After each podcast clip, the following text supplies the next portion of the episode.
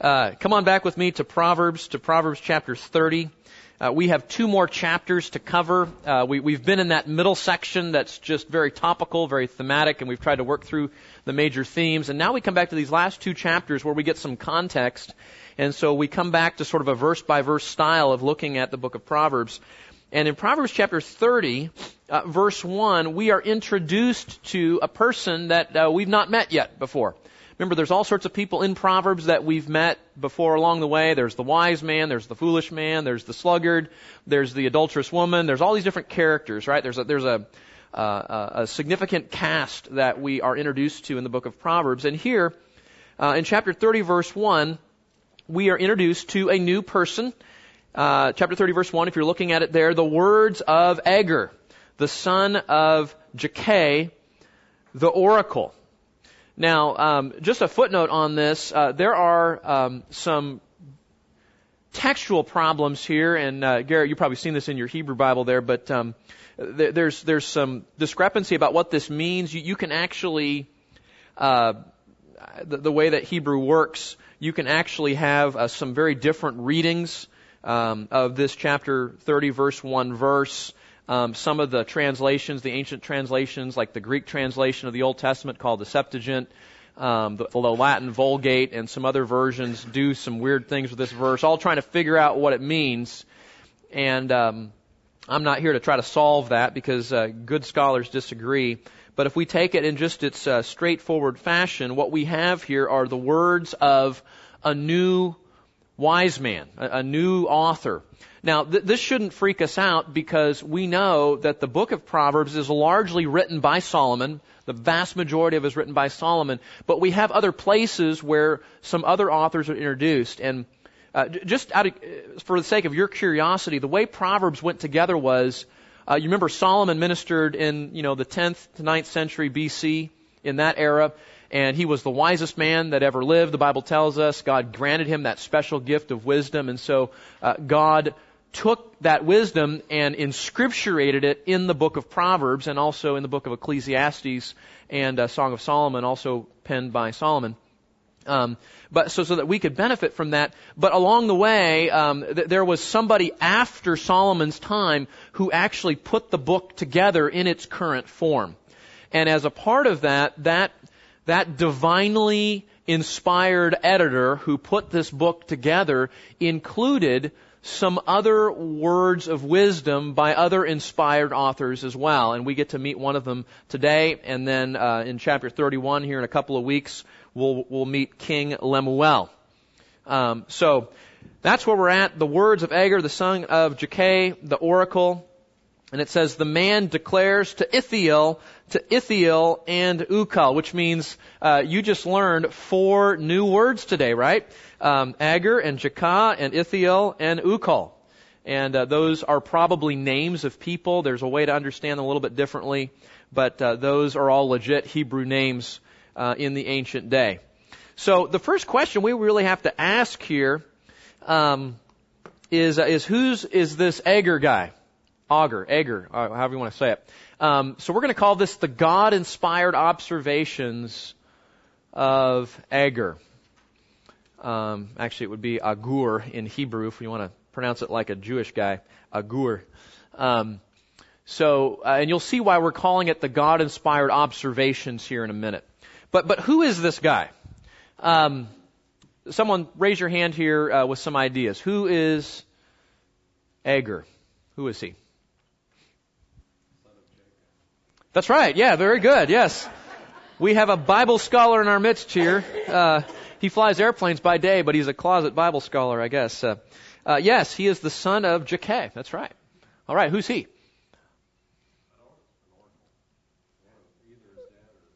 Yeah, well, well, the yeah, the, the, the oracle would refer to what he's about to write. That that's going to be the the saying. The um, uh, just to say a book would be too strong, but um, okay. So what are we talking about here? Who's this guy? And I'll save you some time. The answer is we have no idea. Um, I, I did the research, man. There, there is just nothing on this guy. I mean, his file is clean, and uh, you know, no, no crimes or felonies in the ancient, co- no, no. Um, yeah, uh, we have no idea who this guy is. And, and it's interesting because, um, there may be a divine reason why we don't get his biography here. And so maybe you can detect that as we go along. But we do know a little bit. We do know his dad's name was Jakah, or Jakeh. Um, and uh, these are his oracle, the words of Agur, his oracle. And then we, we get this, this little statement here. The man declares to Ithiel, to Ithiel and to Ukal. So if you remember with me that the book of Proverbs is mostly a father who is writing and ministering to his children, right? It's Solomon sitting down with his children and unfolding the things of the Lord, calling them to trust the Lord and to walk in his ways, to learn wisdom it's possible, and this is just one of several theories, so I just, I'm throwing this one out just for your consideration. It's possible that Agur is the father, and his sons are Ithiel and Ukal. That's one possibility. We don't know that for sure, but that would fit with the overall theme. It could be, you know, like, you know, Larry, Moe, and Curly. Uh, it could be, um, and some of you have no idea who that is. Ask your parents, okay?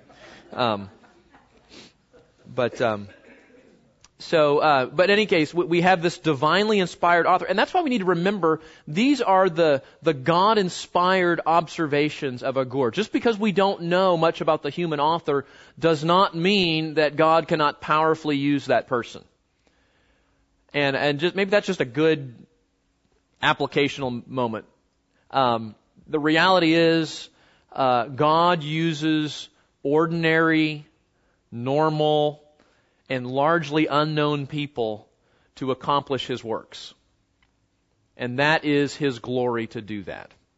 It is humbling to us who are the nobodies of the kingdom of God, and it is his glory to use the nobodies uh, in divine and powerful ways. So, um, so his God-inspired chapter highlights his observations of people and other aspects of creation. This is where it gets really interesting.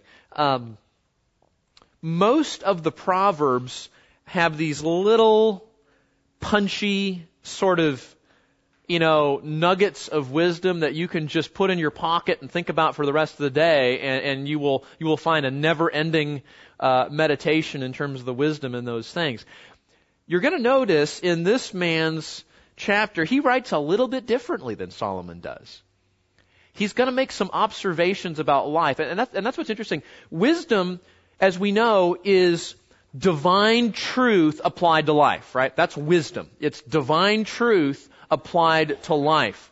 And one of the things that we need to remember about wisdom is that wisdom is not always saying, oh, here's what I do in this situation. Oh, it certainly is that. But wisdom is an ability to look at the world Listen very closely. Wisdom is the ability to look at the world and to evaluate it from a divine perspective. Whether it's a Supreme Court justice nomination, whether it is a hurricane, a category four hurricane that hits the Florida panhandle, whether it is uh, a local city crime that you read about in the Hood County News, uh, whether it is some family situation going on and you'd say, oh man, my grandparents never had to deal with this. Whatever it is, wisdom is an ability to look at the world with a divine or godly or biblical perspective. It, it, wisdom is like, is like getting a new pair of glasses you know, maybe, maybe many of you wear glasses, maybe some of you wear contacts also, and, and maybe as you were going through that process, you're like, man, I'm not, I'm not seeing so well. You know, things are kind of blurry and I don't have that distance vision anymore. And, and you finally, you, you, you've been putting it off for months, right? You finally go to the eye doctor and he, he hooks you up to that thing that you're sure is trying to trick you. What's better? One or two? One or two, right? And I, I think they're trying to trick you on that because it's like they look the same. But anyway, so they hook you up to that deal and then they dial in a new prescription and you go, wow I can see. Right? And, and learning wisdom is kind of like that. Anytime you go to the Word of God, it's as if God is adjusting. What, what is that thing called? The, the, the little device that they use to. I'm, there's a name for it, and it's too long and too many syllables for me to remember. But there's that little machine, right? When we go to the Word of God and we read it and we meditate on it, we renew our minds, God is adjusting the optics of our spiritual perception. And he's helping us to see more clearly. He wants us to see life from his perspective. And being able to see like that is gloriously helpful, isn't it? So, so that's what's going on here, and that's what we're going to learn from, from Agur is this divinely inspired observations on people primarily and on the world, and it, it's really interesting. Uh, we'll make some, some really helpful conclusions, I think, there. Okay?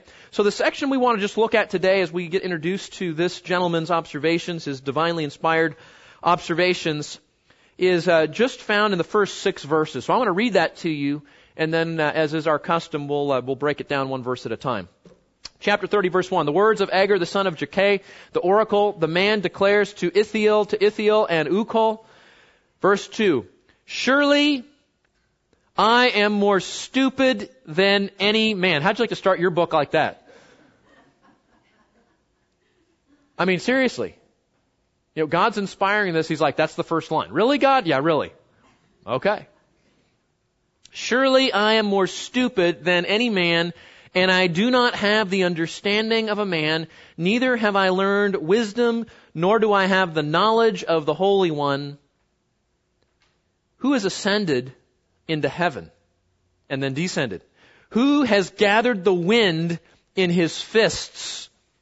Who has wrapped the waters in his garment? Who has established all the ends of the earth? What is his name or his son's name? Surely you know. Verse 5. Every word of God is tested. He is a shield to those who take refuge in Him. Do not add to His words, or He will reprove you, and you will be proved a liar. Implication every time. Okay, alright, come up for air. Look at this here. Uh, we start off with what we might call a man's ignorance. A man's ignorance. Now, what, what does he mean here? What, what on earth does this mean? Um, Surely I am more stupid than any man, and I do not have the understanding of a man, neither have I learned wisdom, nor have I the knowledge of the Holy One. Take a stab at it. What on earth is he talking about there?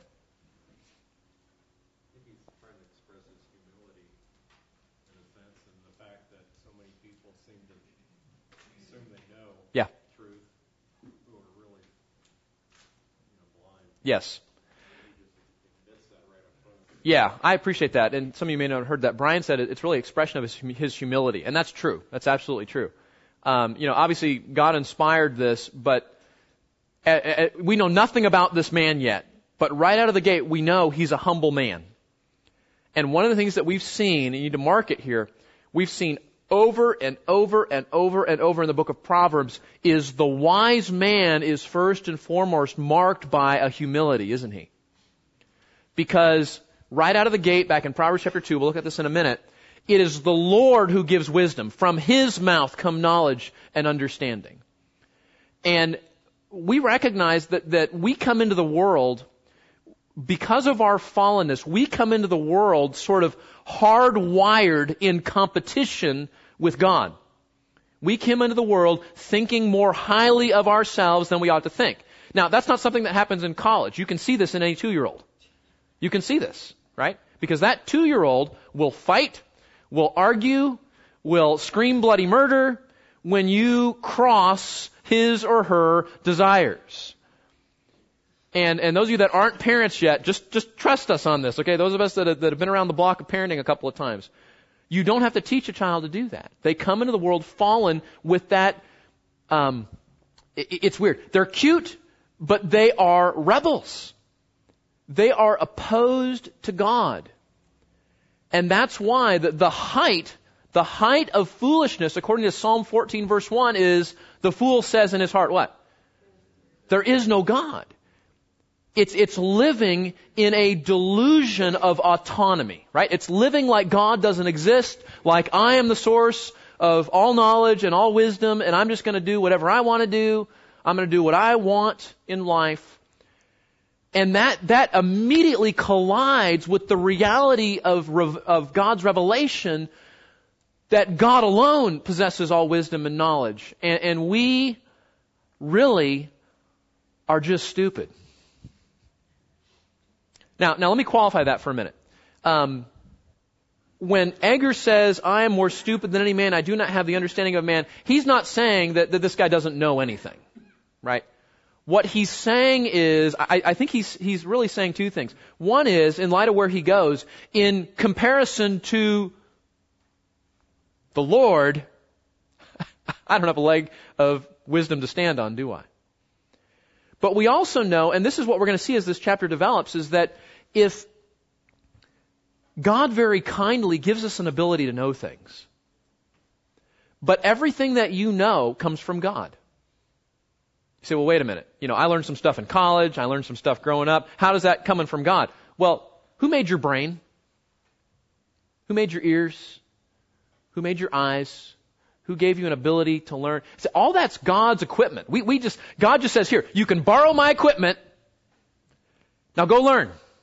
But it all comes from God, right? It, it's all Him. Everything is from Him and through Him and to, and to Him, to, to quote um, the New Testament there. So, so Agur starts, uh, Brian is absolutely right. He starts in a place of humility to see yourself as completely ignorant before the eyes of an omniscient and all-wise God. And listen, all proper wisdom starts with that posture of humility before God.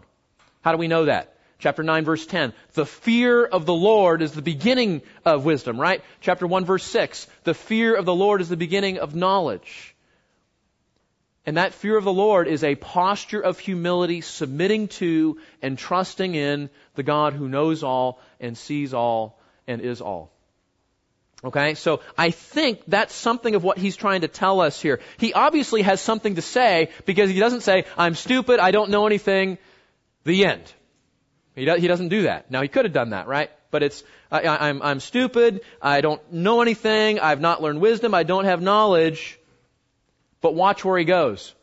But there is one who has ascended and descended. There is one who, this is crazy. I'm getting ahead of myself, okay? But we see that, okay? So, so who gives wisdom and who gives knowledge? Agur is pointing us to the one from whom all those things come. So on your notes there, let's catch up a little bit. Who gives wisdom and knowledge? We're going to see that in verse 4. It's not intrinsic in people. Yes, God makes very, very smart people, have very, very smart brains and experiences and all that. But all of that, look on your notes there, is derived.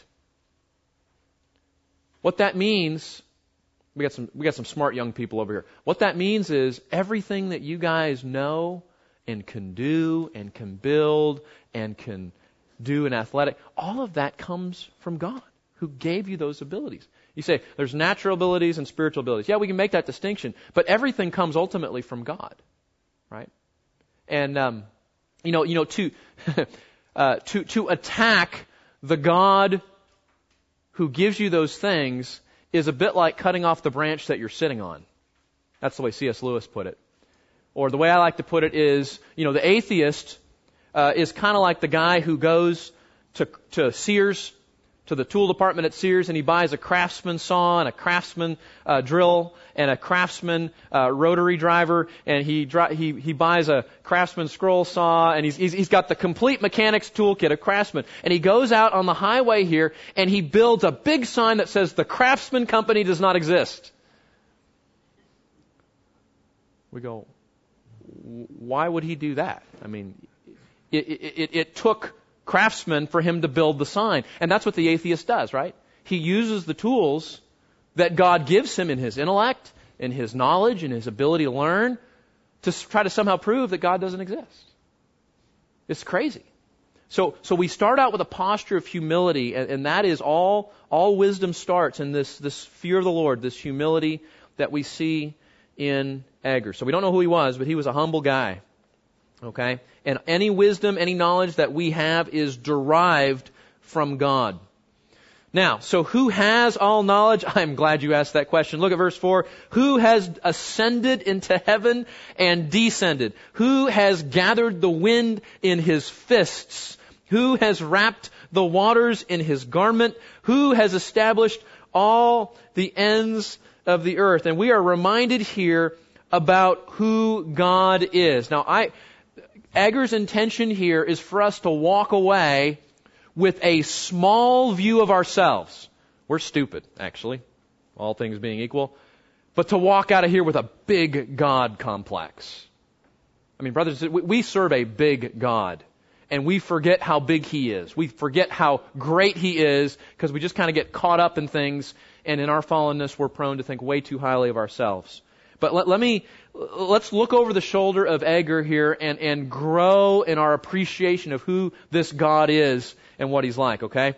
So th- this reminds us of Job 38, doesn't it? And if we had some more time, we would read Job 38. You remember Job has had this horrible tragedy after tragedy and then his friends come to try to minister to him, and they they throw a theological wrench in the gears of life, and and everything starts unfolding, and Job's upset, and the friends are upset, and and and and, and it, it it it pinnacles with Job crying out to God, saying, "You have done wrong."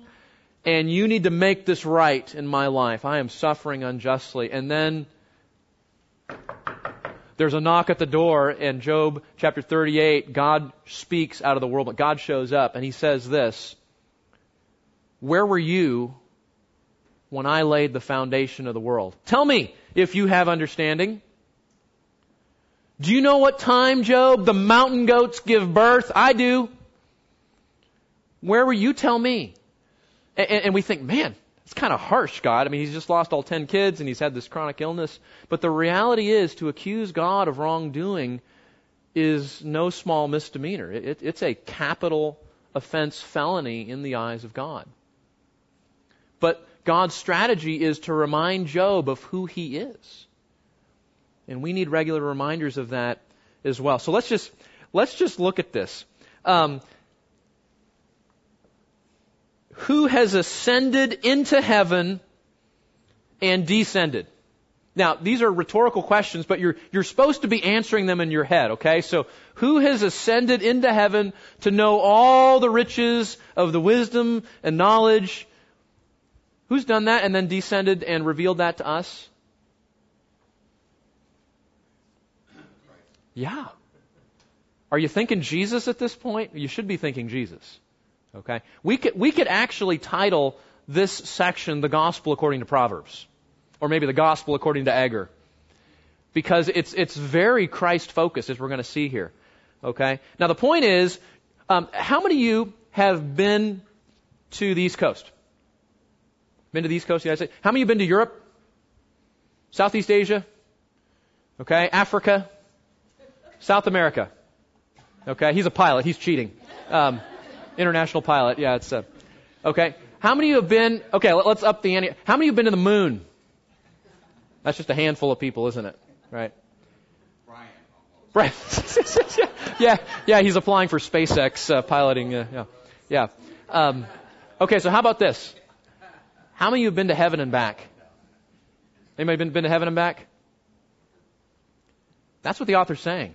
Before we get all Mr. Smarty Pants here, Who's been to heaven and back? Who has, who has sat in that arena of the one who knows all things and made all things and, and is all wise and is all powerful? Now, why would he say that? Because he starts off saying, I'm stupid, I don't know anything. And there's some of his readers, now, now, I know teenagers are never prone to do this, to, to think more highly than they ought to think about themselves. Do teenagers ever think that they know more than they do, or they, they might think that they're smarter than they really are? Talk to me, parents here. Does that ever happen occasionally? We're, we're going into those years, so I, I need your help here. Okay? And, and what, listen, what Agur is doing is brilliant. He's saying, okay, all right, you, you think you're so smart. I think I'm pretty stupid in the eyes of God, but have you been to heaven? And then come back so you can tell us what it's like? Of course not. How about this one? Who has gathered the wind in his fists? Now, hold your place there. Just flip back to Psalm 104, verse 3. There's some good stuff here we got to look at. Psalm 104, verse 3. This is a great psalm about God's power and wisdom in creation.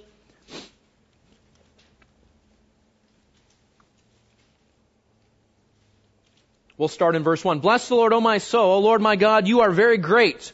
You are clothed with splendor and majesty, covering yourself with light as with a cloak. Now, how do we know that God is great and, and clothed with majesty? Well, listen to this. He stretches out the heavens like a tent curtain. You ever done that? You ever set up a tent? Or maybe more applicable would be the, the window coverings in your house. You ever done that? Eh, sometimes it can be a little complicated. Well, that's what God compares himself to here when he stretched out the whole heavens, the whole universe, as it were. It's like putting up a pair of blinds. Verse 3. He lays the beams of his upper chambers in the waters. He makes the clouds his chariot. Watch this. You're not going to believe this. He walks upon the wings of the wind. He makes the winds his messengers, flaming fire his ministers. That's God. That's how he thinks about the wind. That's how he thinks about his creation. Or Psalm 135 verse 7, he causes the vapors, meaning the water vapors, to ascend from the ends of the earth, who makes lightning for the rain, and who, listen to this, he brings forth the wind from his treasuries. You say, no, no, no, Keith. Wind's about pressure differentials, right? You got high pressure, you got low pressure, you got wind, right? Well, where do those pressure differentials come from? Who, who is creating atmospheric pressures that result in a, listen, that result in a weather pattern that is sustainable for human beings? There's no other planet in the universe, as far as we know, that has that characteristic. Who does that? Who makes that?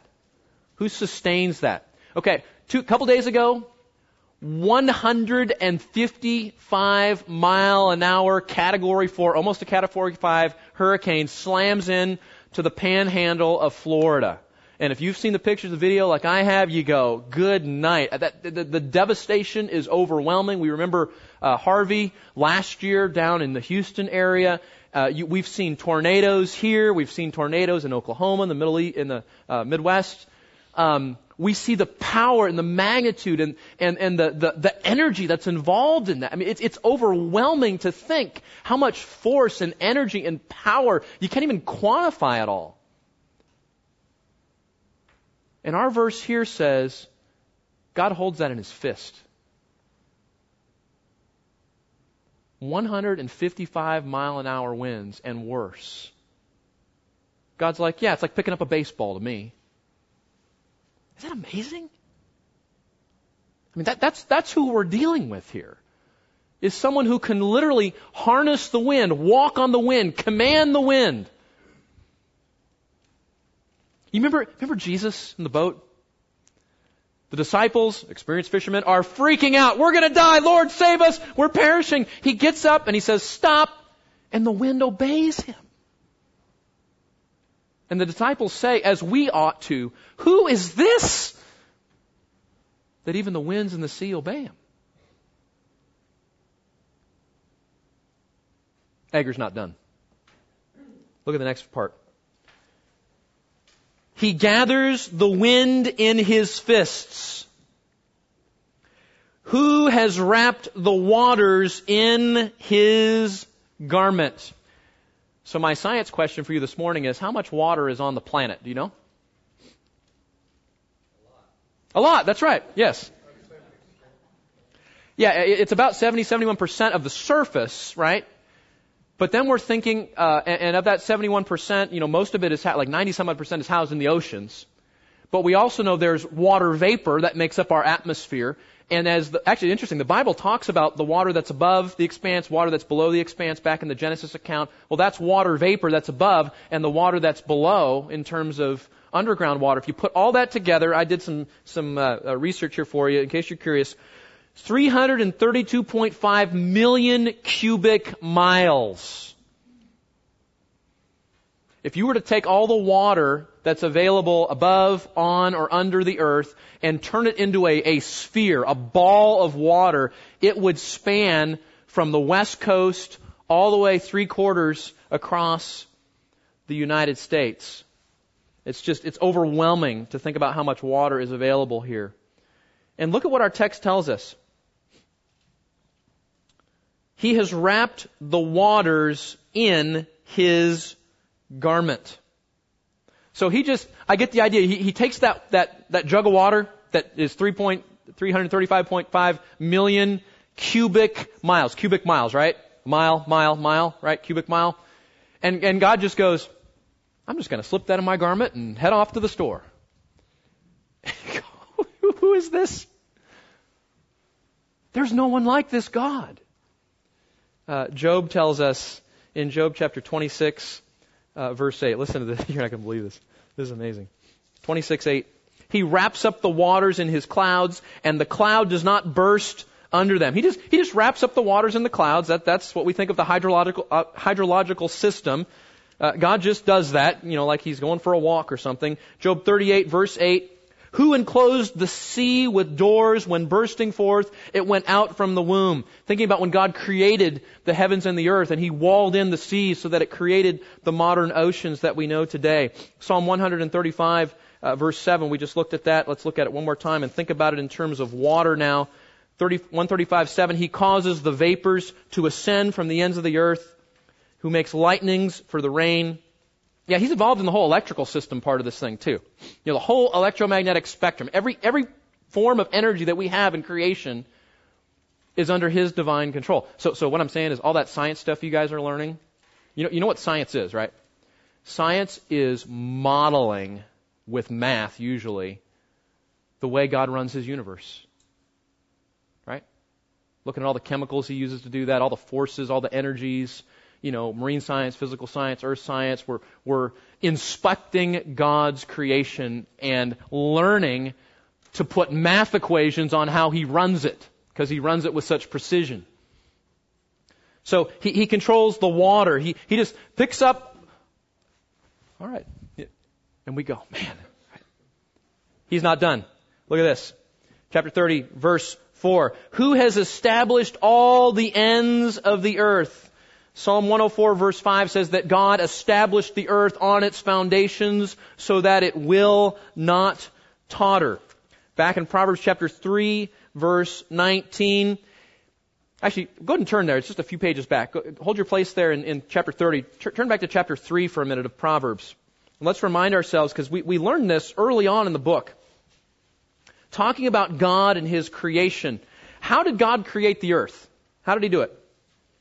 Chapter 3, verse 19, he spoke it, verse 19, by wisdom. The Lord by wisdom founded the earth, and by understanding he established by heaven, the heavens.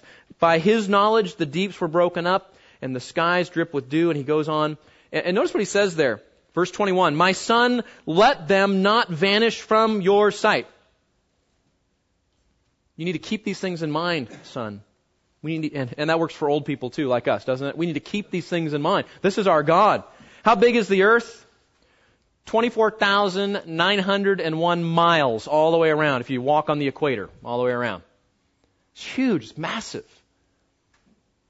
And God established it. Who is, so, so let's hear it again. Who has ascended into heaven and descended? And that's not me. Who has gathered the winds in his fists? Who has wrapped the waters in his garment? Who has established all the ends of the earth? What is his name? Everybody knows this. His name is Yahweh. His name is God the creator, the ends of the earth, the king of kings, the lord and lords, the divine sovereign of the universe. There's only, there's only one person who qualifies with this job description.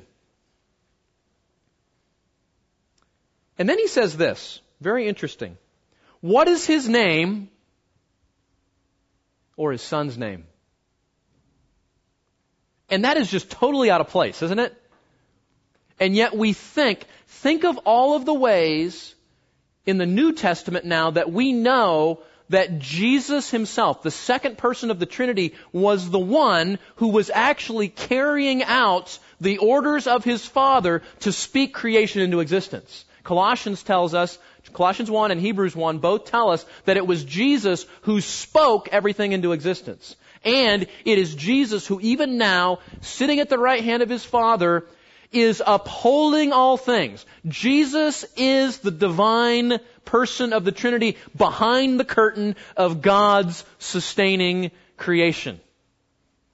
Wouldn't you like to see that schematic? Wouldn't you like to see that, that control room, right? Jesus, I want to see the control room where you run this whole universe. Well, that's what he's doing.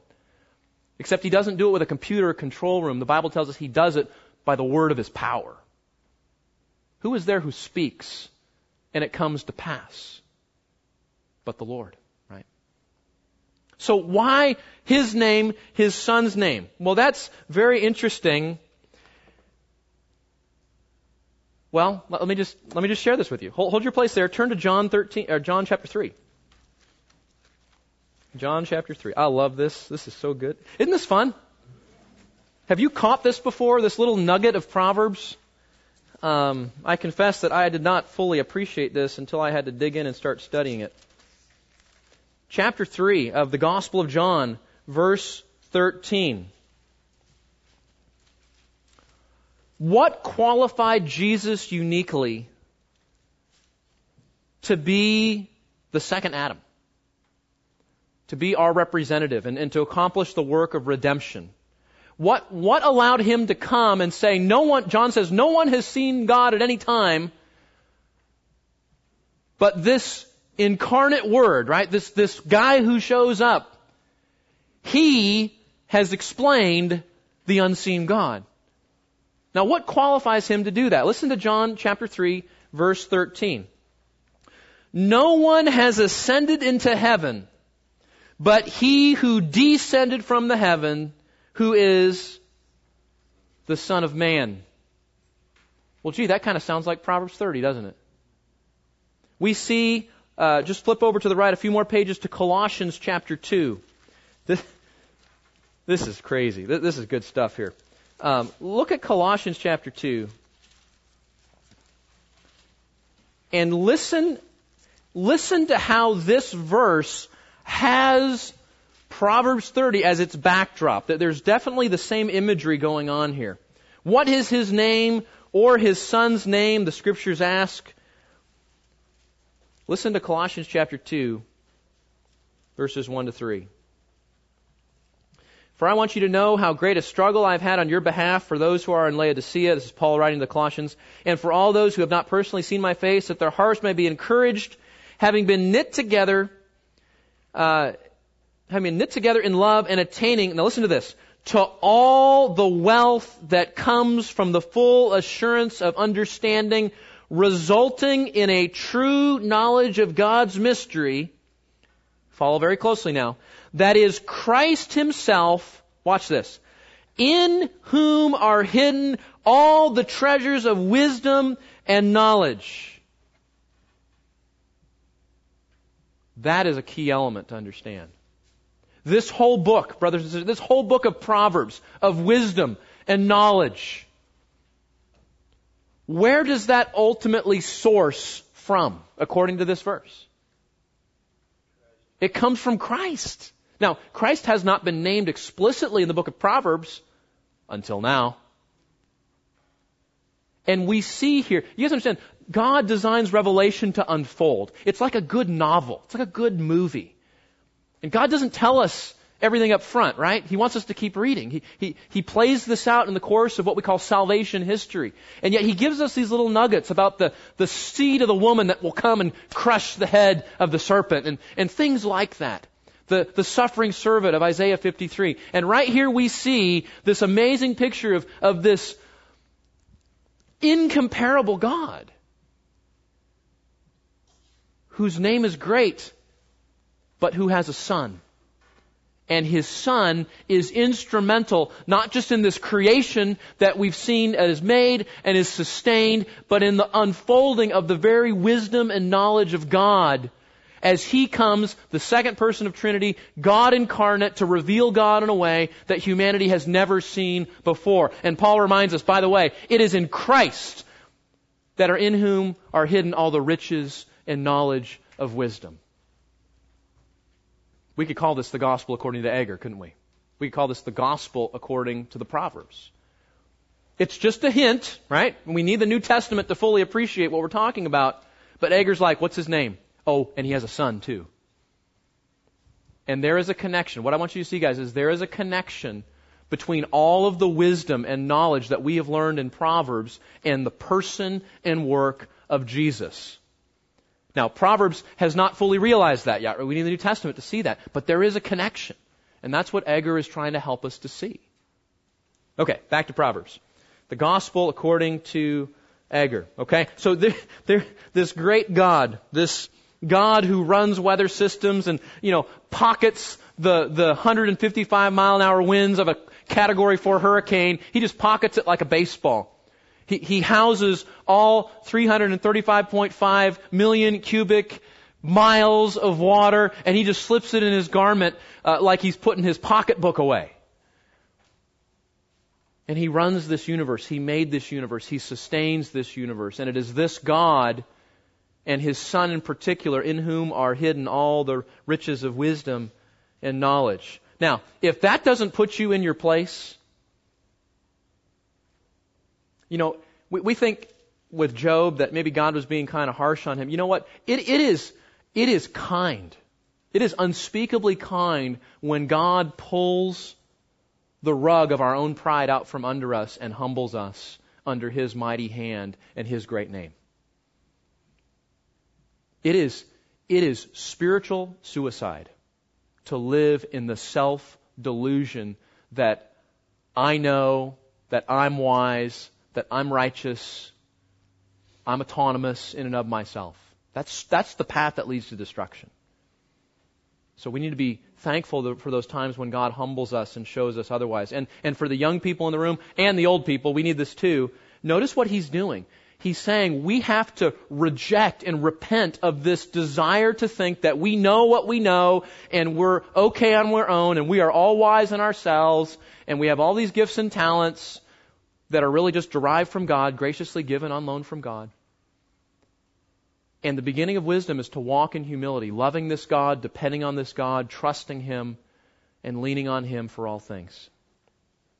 So young people, old people, that, that, that's where we need to start, is in this humble posture of dependence on God who is great beyond all comprehension. Now, if we're stupid in ourselves, and this is a great God in whom are hidden all the riches and wisdom and treasures uh, of those things, there's no hope for us, is there? There's no hope unless this all-knowing, all-wise God condescends to reveal himself to us. Right?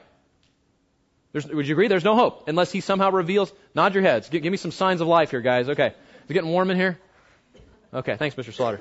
So that's true. So so so look at where he goes. Look at verse five. What's the next What's the next subject Agur brings up? It, it's contextually connected. We don't know anything. God knows everything. And our only hope is if He reveals Himself to us. And guess what? He does. Every word of God is tested. God has revealed Himself to us through His Word. And that Word is tested. Anybody have a different version? Every Word of God is, what does your Bible say? Flawless. Flawless pure. pure. Someone else? proves true. Okay.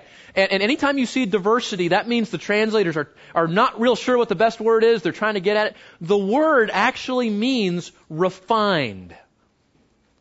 It, it means there has been a purification process. This is the, the Hebrew verb that's used to describe the purification of metals. And uh, I'm not an expert on those things, but you understand when they would mine some precious metal out of the ground, that it was um, intertwined with um, impurities, like lesser metals, and there had to be some sort of purification process where it was heated and the dross was pulled away, that the lesser, uh, less expensive metals were separated from the more valuable metals, the gold and the silver, the bronze, other things like that. Yes, that's the cross reference. You got it. That's right. Yeah, Psalm um, you say 12, 6 and 7. That's right, yeah. In fact, I've got that here in my notes, so good job on that. So um, here's the progression. Man lacks wisdom, verses 2 and 3. God alone possesses wisdom, verse 4. And we find that wisdom in His tested word. So Psalm 12:6 that our brother just quoted uh, for us expands, it uses the same word, but it actually develops the metaphor. It, it develops uh, the typical context of the words. Let me read it to you. Psalm 12. The words of the Lord are pure words. There's our, our word. As, as silver tried in a furnace on the earth, refined seven times. You, O Lord, will keep them. You will preserve him from this generation forever. The Word of God is tested. It's refined. It's pure, as some of your versions say. Now, you know what that means practically? You don't have to open your Bible and say, I gotta find the errors. I gotta find the, because everything's like that, right? The newspaper is fraught with factual information that's incorrect. You know, we, we read historical novels that aren't quite right. We watch movies. You know, you watch you know, aviation movies and, and you know, pilots laugh at them because there's so much of aviation things that are wrong. It's, you see that in every realm of culture. You don't have to do that with the Word of God because it's been pured, purified, it's refined. You don't have to come to it wondering. And, and notice this. Did you catch this? How many words of God are like that? Some of them? 90%? 95%? Do I hear 99? The, the Hebrew is explicit here. It's really interesting. It, it's a weird construction. It's every single word of God is been tested. So, so think about that. Um, I was talking to somebody recently, and they told me that their pastor, their pastor, wasn't really sure about the historical reliability of the first couple of chapters of Genesis, or frankly, the first 12 chapters, which would include the flood narrative also. Your pastor told you that? Well, I, I, like what John MacArthur said in response to that argument. Well, if you don't accept the first 12 chapters of the, of the Bible, where do you start? And, and, are you setting yourself up for a sort of Thomas Jefferson approach to the Bible where you just cut out the parts that you don't happen to like? Or you don't happen to believe in? I mean, th- think of the cultural challenges we're facing today about uh, homosexuality, transgenderism, uh, how we think about abuse cases, how we think about issues of morality and ethics and, and all of this. And, and I'm here to tell you, every word of God is tested. You can take this to the bank everything it says. It doesn't matter if it's popular or unpopular. It doesn't matter if you're the only per- if Christians are the only person saying that. Every word of God has been tested. And so much so, listen to this. He is a shield to those who take refuge in him. This God, who is great and awesome and amazing, and who has revealed himself in his perfect, pure, inspired, inerrant, authoritative word, that's, that's such a, that is the only reliable foundation that the writer says you can take refuge in him. Meaning you can go to Him to rely on those things. You can trust Him with your very life and anything in your life. There's no problem too big for Him. There's no circumstance too hard for Him. You can go to Him and He will be a shield to you. A shield of protection.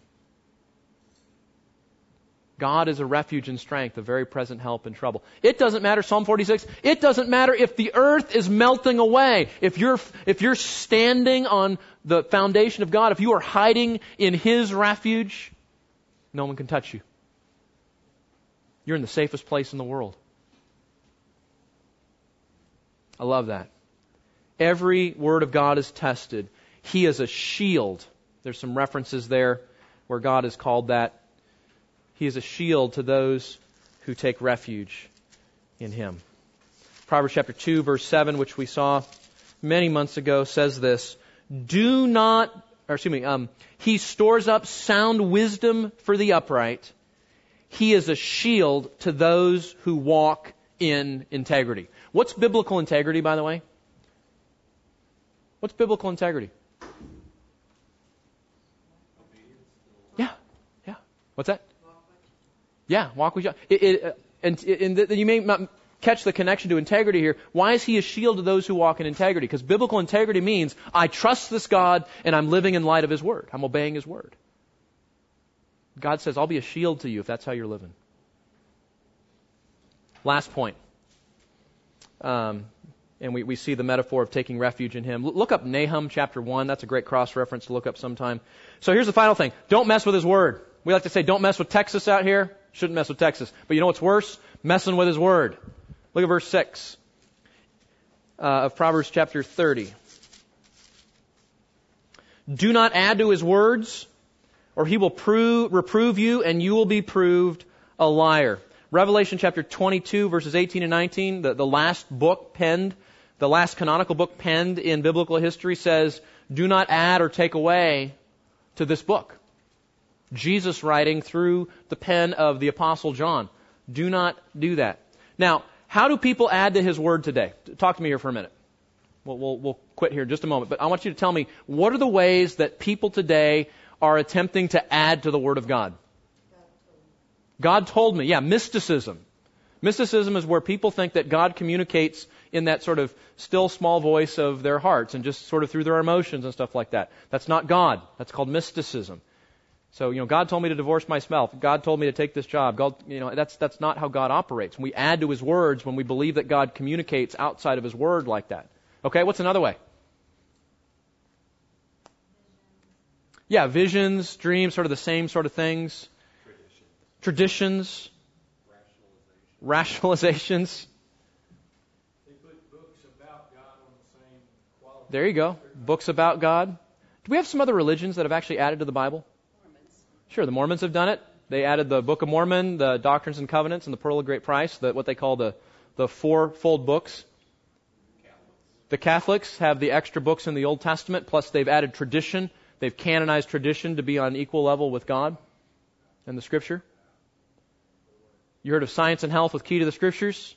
Mary Baker Eddy, the founder of Christian Science, Okay, and then you know all sorts of other religions, pagan religions uh, that would compete with Scripture, whether it's Islam or uh, an Asian religion of some sort. So I want you to see that th- this is a very clear and present danger, isn't it? I mean, this is a contemporary danger, and that's why notice, we have to start with humility, right? We don't know anything. We have to see God as as glorious and as knowledgeable and as wise as He is. We need to see His Word as the vehicle in which we learn that knowledge, to stand on it, to believe that every Word of God is tested and thus reliable. We take refuge in Him on that Word, and we do not, do not, do not ever add to God's revelation in our ignorance and pride, because every time, what does Agur say? God will reprove you, and you'll be shown a liar in the divine court of God.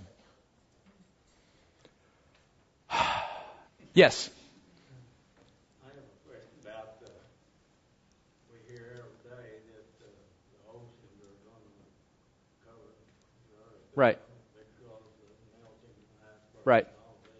Yeah. Yet the Bible says God holds all that. He's over all that. Yeah. Yeah, yeah, I appreciate you saying that because uh, just very quickly and we'll quit. You know, the, the Bible entrusts human beings as stewards of the earth, right? That's what it means to be a, um, uh, uh, to keep the earth, to use the language of Genesis chapter 1. And so we do have a stewardship. We're not supposed to go and just be fast and loose with God's planet. We ought to use it in a wise way. But at the same time, you know, uh, some of our environmentalist friends would say, you know, they're looking at creation without the divine sovereignty over that, and and uh, so they would be looking at it in an incorrect way. Um, you know, I remember John MacArthur years ago said, "If you think we're destroying the planet, wait till you see what Jesus does to it." Um, now he was saying that tongue in cheek. That's that's not again that's not licensed to just go be reckless with God's resources, but it does remind us that we need to remember who runs the universe. So I appreciate that. All right, guys, lots to think about. Let's pray. Father, thank you for your great name and your great ways. And I pray that we would just walk out this morning uh, having notched you up in our minds just a few more degrees, that we would trust you more, that we would love you more, that we would turn away from worldly thinking, and we would stand firmly on your word and know that to be taking refuge in him is the safest and wisest and most restful and joyful place we can be. Father, guard us from adding to your word. Help us to guard others who may be tempted to do that. And might we just once again walk away standing in awe of who you are and what you've done. Make us faithful in light of what we've learned from these, these verses this morning. In Christ's name, amen.